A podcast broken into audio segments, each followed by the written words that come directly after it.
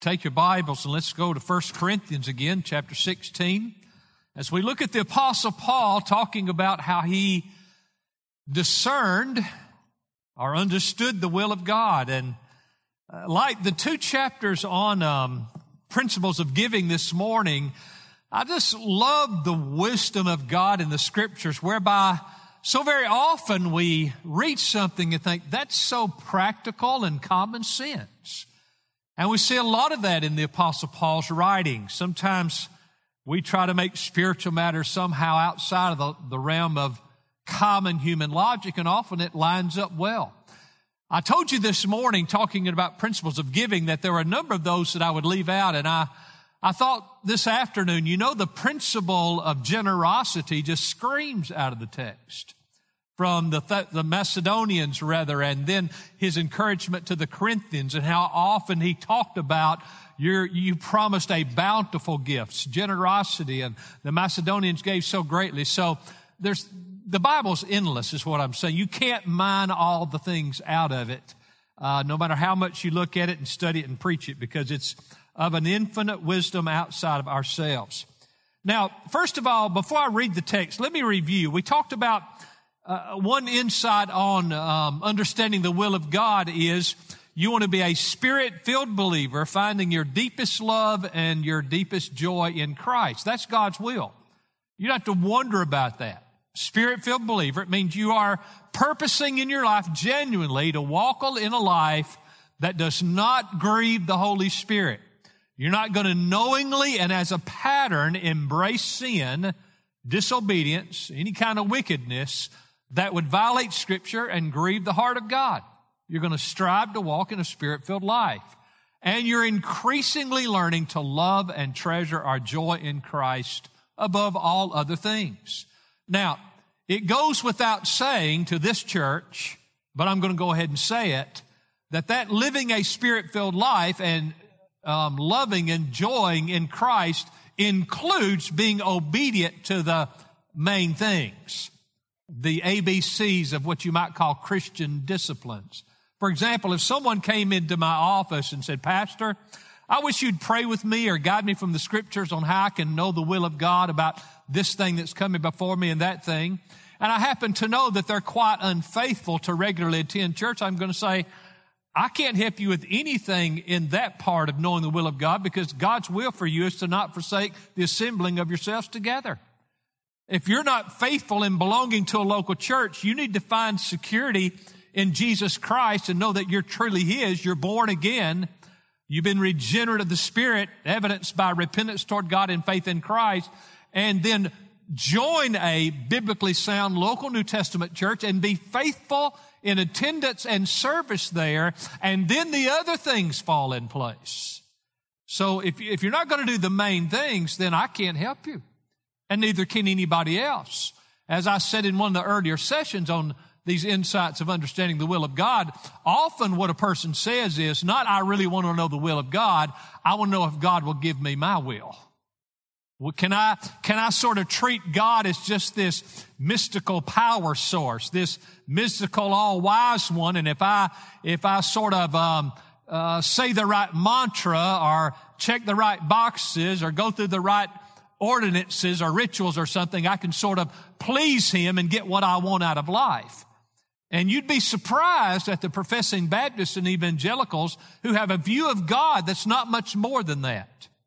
Uh, I remember that this guy had a PhD, uh, not in theology. He had a PhD, and he was. We were talking one day, and he he talked about knowing God through Jesus Christ as you have to do the deal. It was just a little formula, and if you did the deal, what he means, you pray the prayer and jump through a couple hoops, then you're just in.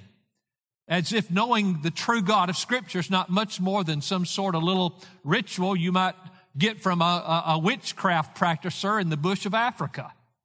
And so we want to get away from that. It's a, when we're saved, it's a new joyous love relationship with our God who loved us through his son Jesus Christ and it increasingly draws us to him it increasingly be, builds a gratitude and a love and a joying and a treasuring of Him.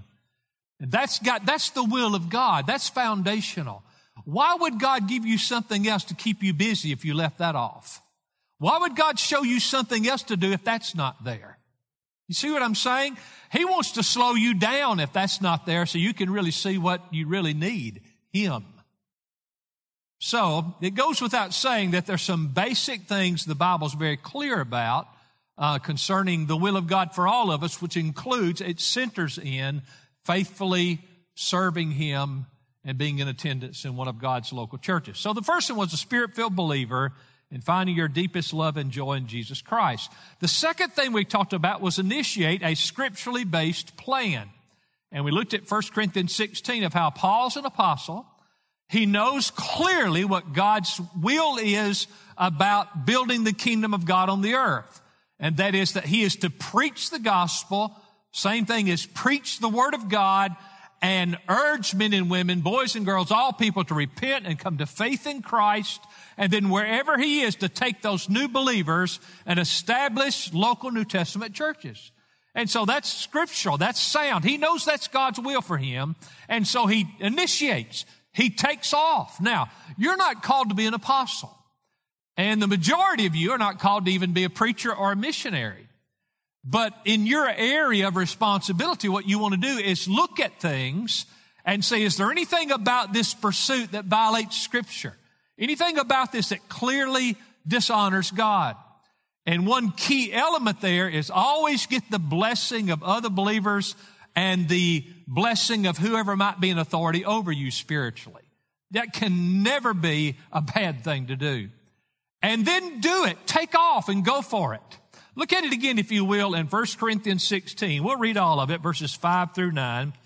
Paul says, But I will come to you after I go through Macedonia, for I'm going through Macedonia. He says, This is my, this is my scripturally based plan. Verse 6, And perhaps I will stay with you or even spend the winter so that you may send me on my way wherever I may go. Now that includes you're going to put me up you're going to pay my bills. You're going to feed me. You're going to take care of me. And then when I go out from you to minister other places, you're going to financially support me and help me on my way. Well, is that scriptural? Totally scriptural. That's thoroughly taught in the Bible that if you receive spiritual things, you ought to reward that person with material things. So Paul's very biblical in his plan and in his expectations. Verse 7 For I do not wish to see you now, just in passing for I hope to remain with you for some time if the Lord permits. Let me just stop right there because that's where we are today. Here's what he's saying. Here's my plan. I got a scripturally based plan. I love the Lord. I want to walk the spirit filled life. I'm increasingly striving to make Christ the one I love the most and the one I joy in the most. And now as I follow on this plan and there's nothing that violates scripture here, I'm going to do all these things if the Lord permits. Now that's what we call following the sovereignly steered path. We seek the Lord, we love Him, we joy in Him, we strive to walk spirit filled, we make sure that we're not violating Scripture in any way, and then we take off and we say, if God wills or allows, then this is what I'll do. But then as you take off, how shall I say it? Almost always. I'd almost say always it's not going to work out like you thought. There's going to be some stop signs along the way. There's going to be some yellow lights, slow down. There's going to be some turn signals along the way. And you just got to follow that sovereignly steered path. Now, this thing of taking off, uh, taking the initiative, uh, please don't be one of these Christians that just sits and does nothing till God tells me what to do. What do you mean? God's told you plenty to do. You get busy with what the scripture says is your job. If you can't think of something, call the church office and we'll tell you some things to do. Don't just sit on the sideline because God hadn't told you. He has. The Bible's full of stuff. But you take off serving the Lord, honoring the Lord in this, this vocation, this pursuit, whatever it may be, and then say, if the Lord permits. Isn't that what he said about that? The Bible says about the, the young, the, that businessman said, I'm going to go to such and such a city and I'm going to engage in this business if the Lord permits or if it's the Lord wills. That's the way we should always approach it. That was a common way Paul approached things. For example, and these scriptures should be on the screen. Acts 18 21. The Bible says, but taking leave of them and saying, I will return to you again if God wills, and set sail from Ephesus. So he did what seemed wisest and best. He went for it and then said, God, close the door, open it. You know, we just started our pastoral training institute and I've talked to Brother Tim many times. I said, look, this is a learning season for us. I'm not worried about things working out right. I mean, I've been about this a long time and I know there's bumps in the roads, there's closed doors, there's open doors, and we're just learning.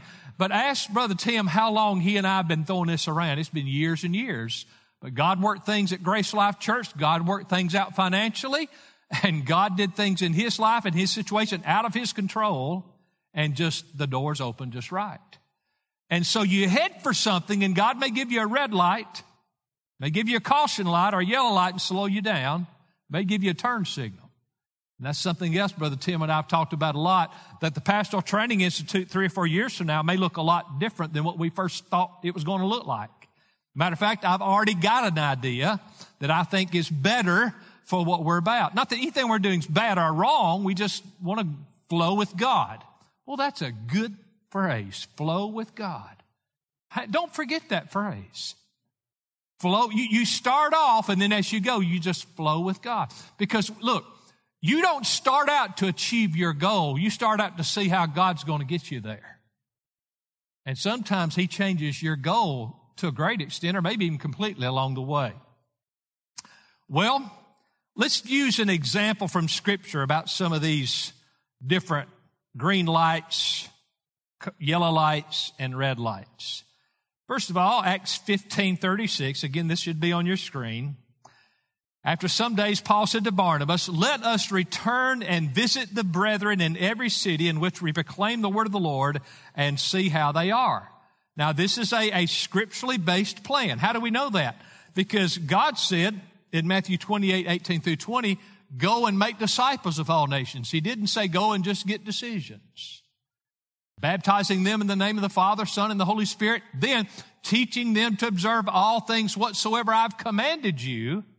And lo, I'm with you always, even to the end of the age. So that's God's basic will for our mission work and planting churches. And that's what Paul's about. So he's going back to these churches because there's a lot of things to teach them and disciple them in and ground them. Because here, listen, a mature church and a healthy church is the best thing possible for the advancement of world missions. I've said it many times as I've gone to the mission field around the world. One of the greatest problems we have on some mission ports, well, I could say many mission points around the world, is American Christianity that's already gotten there.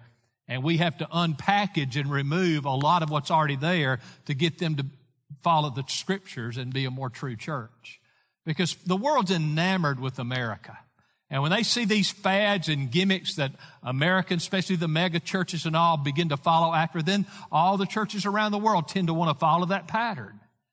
And sometimes you have to do a lot of deprogramming before you can do the teaching. Well, saying all that to say, we know it's foundational in scripture in mission work to go back and train and mature and disciple established churches. That's what they're doing. So here he goes. He's taking off with his scripturally based plan. And for the most part, he has a green light on this. God just says, keep on going. For example, in Acts 15 41, as he was traveling through Syria and Cilicia, he was strengthening the churches. Then, next chapter, chapter 16, verses 1 through 5, and Paul came also to Derbe and to Lystra then he talks about finding Timothy there, but jump down to verse 4. And now while they were passing through the cities, he's still doing this work of following up on the churches in all these cities. They were delivering decrees which had been decided on about by the apostles and the elders who were in Jerusalem for them to observe. So the churches were being strengthened in the faith and were increasing in number daily. Green light. He's going to town after town, city after city, and he's doing the ministry that he set out to do. I'm going to go strengthen these churches. Ah, that was a green light. So far, now red light. Now see, here's the thing. You come to a red light and you think, uh-oh, a problem. No, it's not. It's blessing. You're in God's will, following scripture. If God stops you, you got to say, praise the Lord, he's got a purpose. Praise the Lord, he's got a purpose. So Paul runs into a red light that uh, the sovereign God had placed in front of him. That's in Acts 16, 6 and 7. they passed through the Phrygian and Galatian region, having been forbidden by the Holy Spirit to speak the word in Asia. I have no idea how that happened or what that means, but they just know God said, don't speak it there. You were going there. That was a part of your scripturally based plan, but I'm sovereignly stopping that aspect of it. I'm giving you a green light on Phrygian and the Galatian region.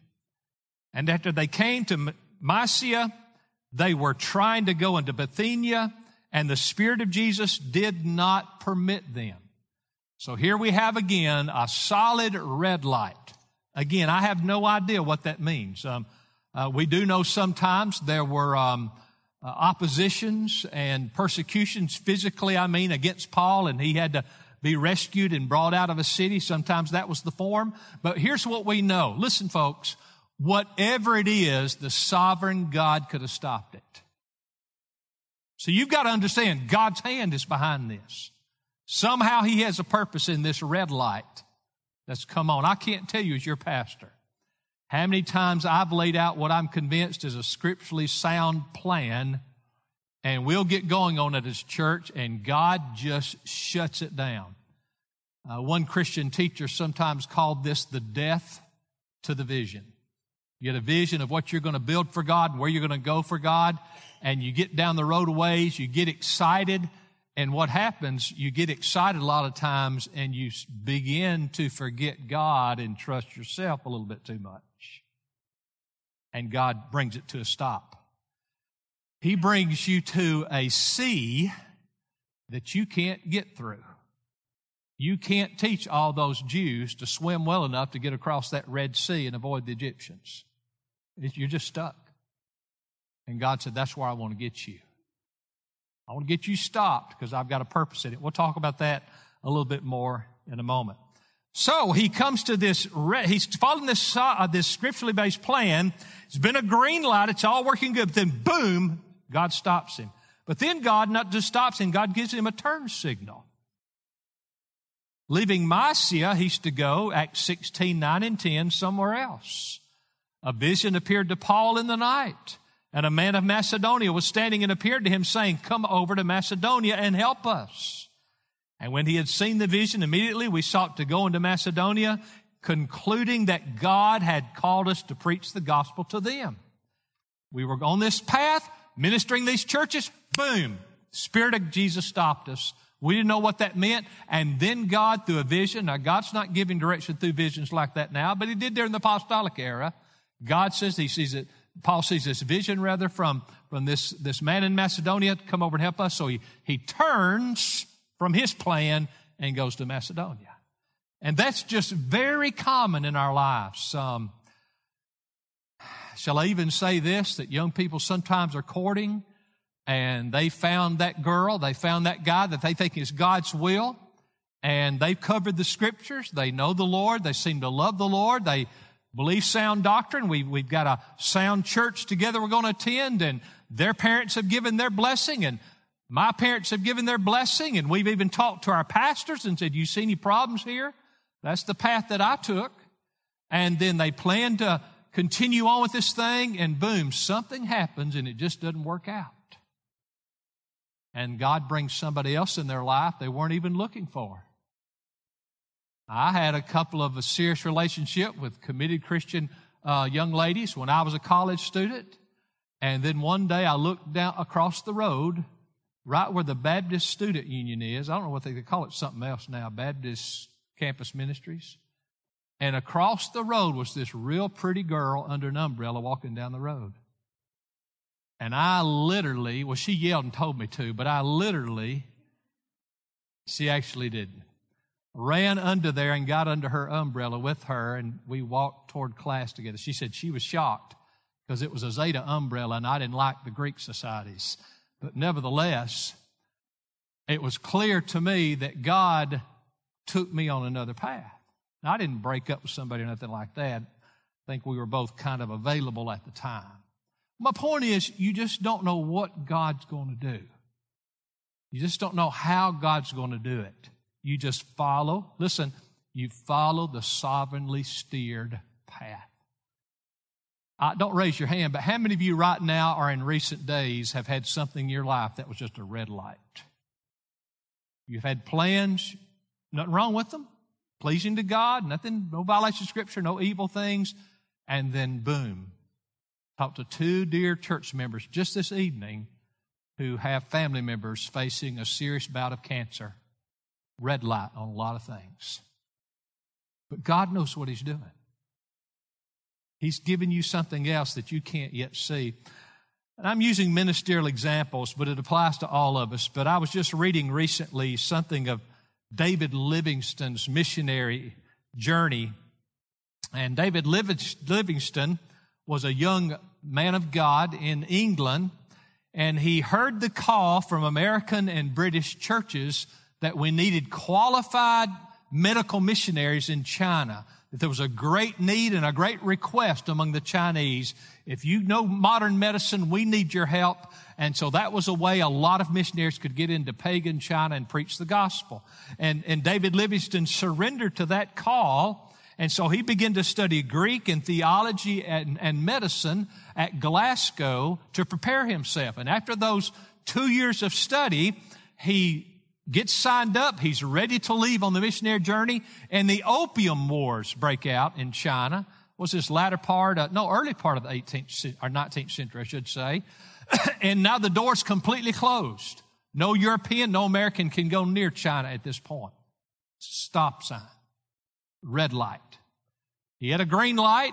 They need medical missionaries. I'm heading that way. I'm getting my studies done. I'm going to go over there. And right before he leaves, the door slammed shut. Well, he ministered some around his hometown, and then he met a famed missionary to Africa called Robert Moffat. You've probably heard about Moffat. And he began to disciple David Livingstone and urged him that he needed to go to Africa also and minister in Africa. And he arrived in Cape Town, South Africa on March the 14th, 1841. So here he had a turn signal, see? Headed out toward China. Boom, God stopped it. Ends up in Africa. And David Livingstone was the great European missionary explorer that charted much of the giant unreached regions of Central and Southern Africa. Matter of fact, as he journeyed north from Cape Town preaching the gospel and planting churches, he discovered this beautiful waterfall. It was some call it the largest in the world. I've been to Iguazu waterfalls also in South America, and some say it's the largest in the world, but both of them are overwhelming. But it's the Zambezi River that pours into this massive fissure in the earth. They're just, it's amazing beyond compare.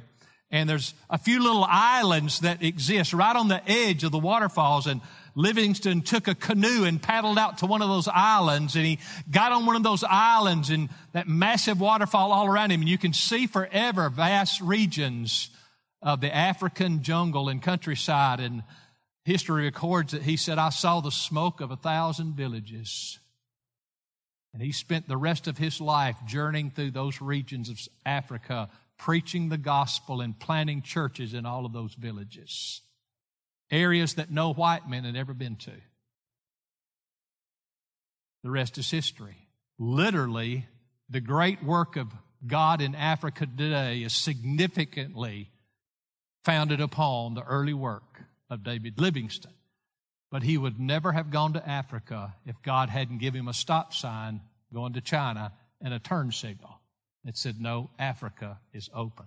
Brother Steve could tell you all the time that uh, we start out to do one thing and we think it, this is going to work and we put a lot of funds there and we're going this way and that closes off, but something turns and we're over here working now. I, I would have never dreamed that is it 500 million people today can hear our broadcast in Spanish. Did you know that? We have a potential office, audience rather, of 500 million people. I'm not saying 500 million people tuned in, but it's there. And so all of a sudden we're thinking about the Portuguese speaking people and the door's still open there.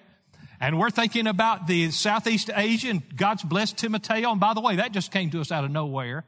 That was a turn signal. And so we put a lot of our resources and energy and effort there through Timoteo and our church plants around Southeast Asia. And lo and behold, now there's the Spanish region. It just seems like it may just explode with possibilities.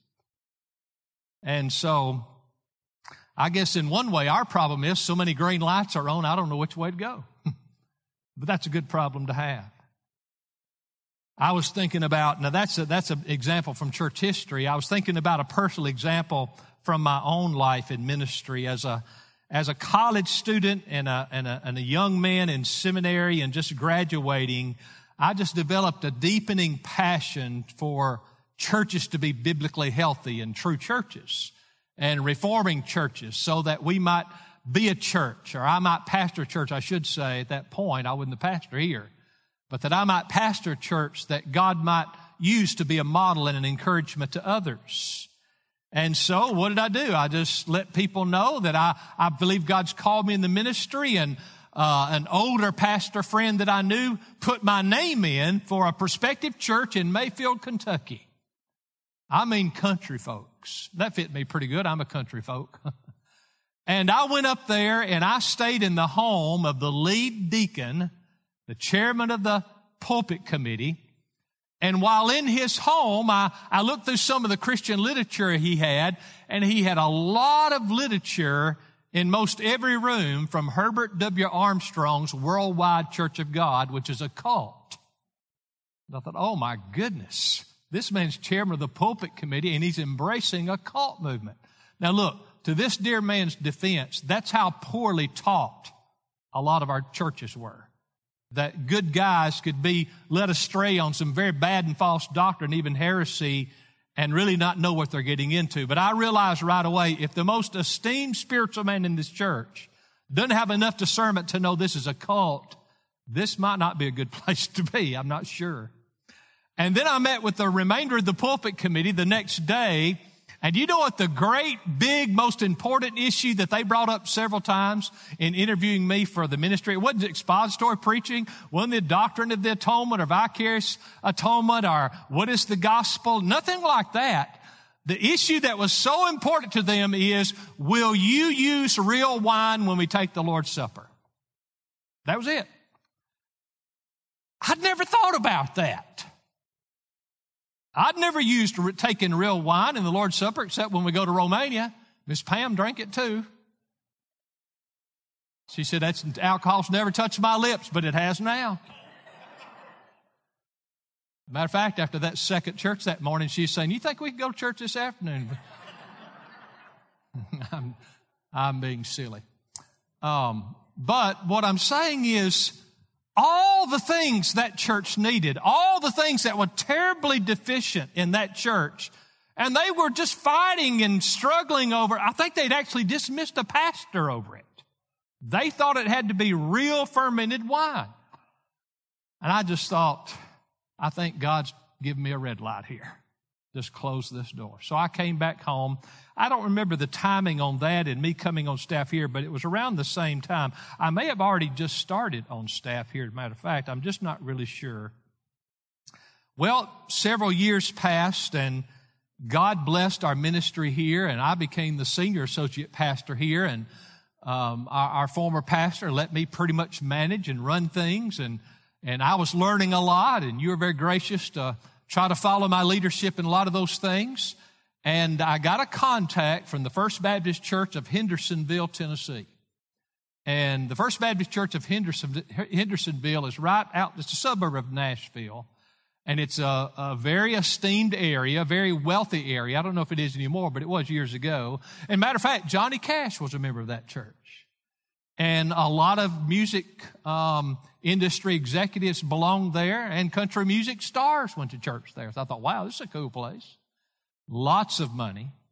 And the pastor said, Look, I've got a large staff and a very large church. I want you to come in. I want to preach and I want you to organize and run this thing. I've got some staff issues. I want you to help get my staff in, in order. They'll all answer to you. And I thought, hey, I like this. Kind of what I'm, uh, feel like I'm cut out to do. This looks like a good thing. So I met with his staff the next day and uh, I laid out for them scripturally what we were going to be about, that we are going to be thoroughly biblical. We'd have accountability one to another. We'd challenge each other about scripture memory and sharing the gospel and on and on and on. I went and thought they would just love it.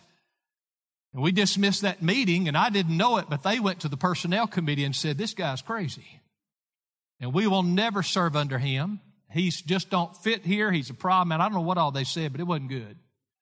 And so I met with the personnel committee the next day, and Pam was in there with me. And I mean, it wasn't as bad as Judge Kavanaugh at the Senate, but it was bad. They grilled me. They accused me of everything under the sun and just worked me over good. But Pam and I have been praying, God, if this isn't your will, close the door. And they wouldn't have called me to that church if I'd have been the Apostle Paul. And so God just closed that door. And literally, we drove home, red light.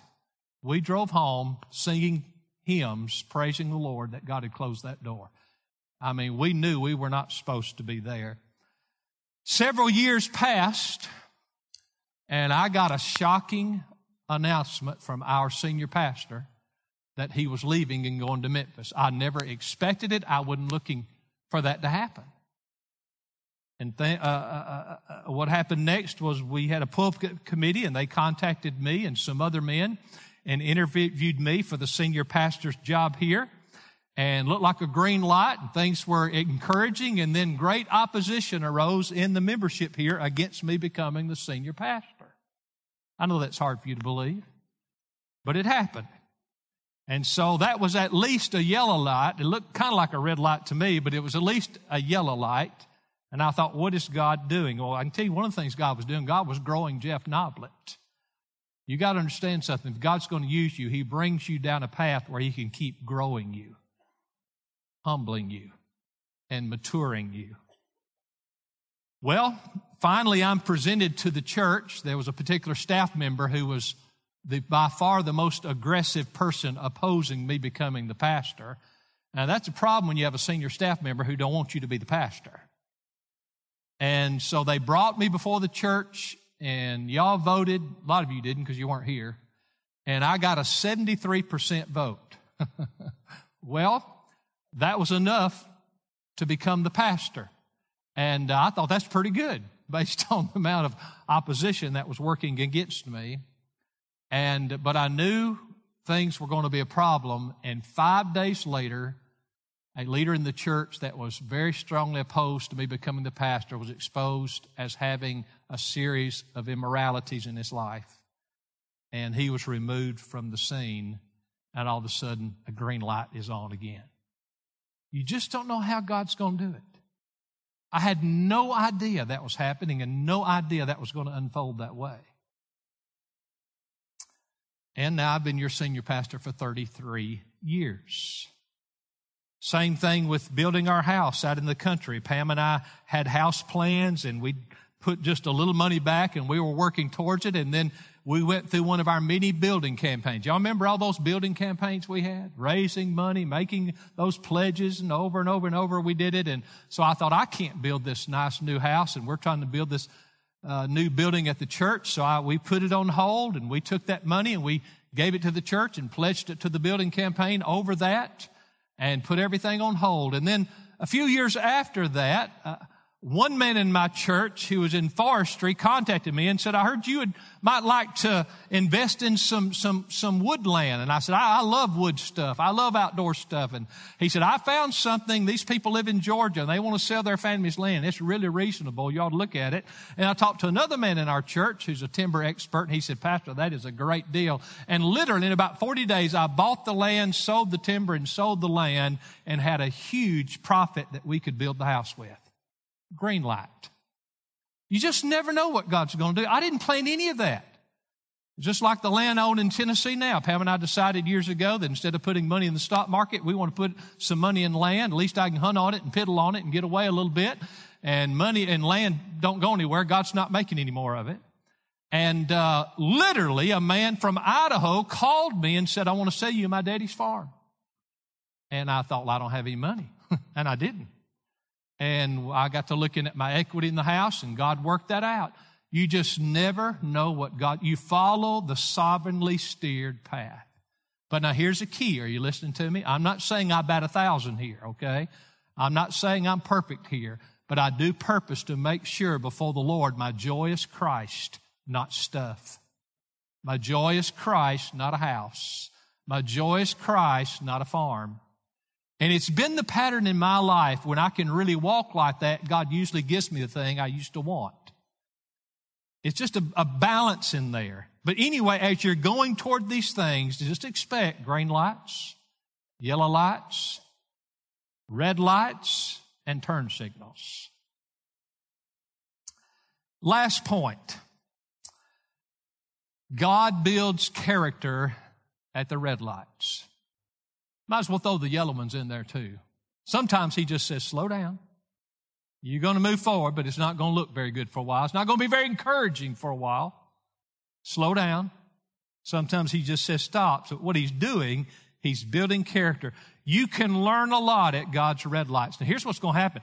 If God stops your plan and you get resistant, you grow agitated, you get anxiety or worry, and you don't trust the Lord and you don't seek God, what are you showing me? What are you teaching me?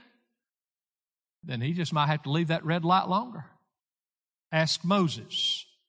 Moses is a good example. Exodus 2, 11 through 15.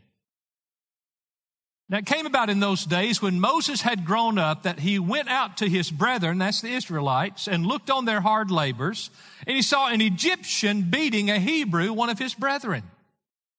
So he looked this way and that, and when he saw there was no one around, he struck down the Egyptian and hid him in the sand. He went out the next day, and behold, two Hebrews were fighting with each other, and he said to the offender, Why are you striking your companion? But he said, Who made you a prince or judge over us? Are you intended to kill me as you killed the Egyptian? Then Moses was afraid and said, Surely the matter has become known. When Pharaoh heard of this matter, he tried to kill Moses, but Moses fled from the presence of Pharaoh and settled in the land of Midian, and he sat down by a well. Here Moses is, he strikes down this Egyptian, and I think it's because Moses sensed in his heart, I want to deliver my people. I want to free my people from the oppression of Egyptian bondage and slavery. But Moses didn't know any way other than to use his own strength and his own wisdom to get it done. And that's not the way God does it. He may use Moses, but he does it with his strength. He may use Moses, but he does it in his own wisdom. Moses wanted to deliver his people, but he wanted to do it through human might, which would bring Moses glory and not through God's strength, which would bring God glory. Then we have in Exodus 3 7 through 10. Moses literally stayed in the Midian desert at a red light, keeping sheep for 40 years.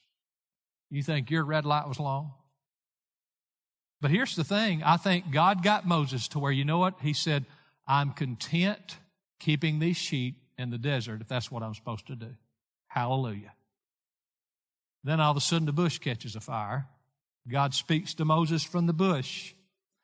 Verse 7, Exodus 3, the Lord said, I have surely seen the affliction of my people who are in Egypt, and I've given heed to their cry because of their taskmasters, for I'm aware of their sufferings. So I've come down to deliver them. I, God says, I have come down to deliver them from the power of the Egyptians and to bring them up from that land to a good and spacious land, a land flowing with milk and honey, to the place of the Canaanite and the Hittite and the Amorite and the Perizzite and the Hivite and the Jebusite. Now behold, the cry of the sons of Israel has come to me. Furthermore, I have seen the oppression with which the Egyptians are oppressing them. Therefore come now and I will send you, he's talking to Moses, I will send you Moses to Pharaoh so that you may bring my people, the sons of Israel, out of Egypt. Now I know what Moses thought of that. He thought, thought 40 years ago I tried that. 40 years ago I tried the delivery of my people thing and it didn't work out very good. Moses is still learning that no, now God's in charge of it. Now God is powers behind. Now God's leading it. But what we have to understand to a great degree, Moses is a changed man now. He's not cocky and confident anymore. He spent these 40 years growing in humility and in character at God's red light. Moses has no confidence in himself. And that's where God wanted to get him. For example, in Exodus 3:11, Moses argues with God and says, "Who am I?" In other words, I'm just a Midian shepherd. In Exodus 3:13, Moses says, "What shall I say is your name?" In Exodus 4:1, Moses explains to God, "They will not believe that you've sent me." In Exodus 4:10, Moses says to God, "I'm not a good speaker. I, I, I stutter." Exodus 4:13, Moses says to God, "Oh my Lord, send someone else." And I think God was thinking, "No, you're just exactly what I'm looking for. Somebody who no longer believes you can do it, then I can do it through you." Moses spent 40 years at God's red light, God's training camp before God sent him the green light. Moses wanted to deliver his people. He struck down that Egyptian who was beating the Israelite slave, and he wanted to deliver them. God said, There's a time for that, but not until I've got you where I need you. So Moses, Moses had death to the vision. Moses read into a red light. Now God, after 40 years, gives him the green light. Moses has no self sufficiency. He will now have to trust God's sufficiency. So Moses is God's human agent, instrument to deliver Israel through God's power, and God gets all the glory. Maybe that's where you are tonight. You've taken off. I want to be this kind of wife, and I've got this kind of plan, and some things have happened, and boom, I've got a big red light. I, am just stopped. I'm going to be this kind of husband, and we're going to have this kind of life, and boom! God brought a red light. Here's what you need to do you need to become the most faithful Midian desert shepherd you can be right where you are. Be happy in Jesus right where you are. And say, God, if you've got anything else, I'm open, but I want to be, I want to praise you for this place right here where I am. And then if it's God's will, He'll pull the curtain back and say, This is what I've been planning all along. I've said this many times. God is more concerned, not a real good word, maybe I should say involved. God is more involved in building Christ's character in you than giving you any service to do for Christ.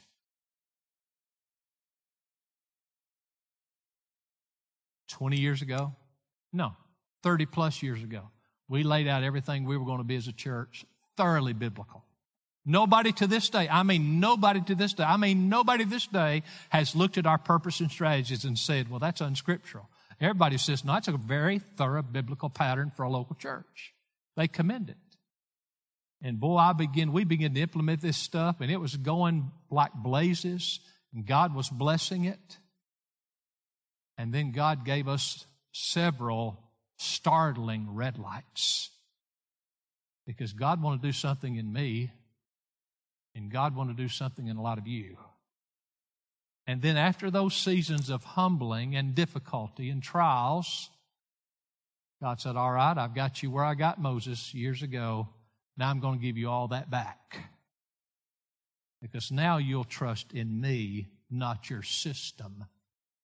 There's nothing wrong with your system. It's just your heart's got to have the right perspective about it.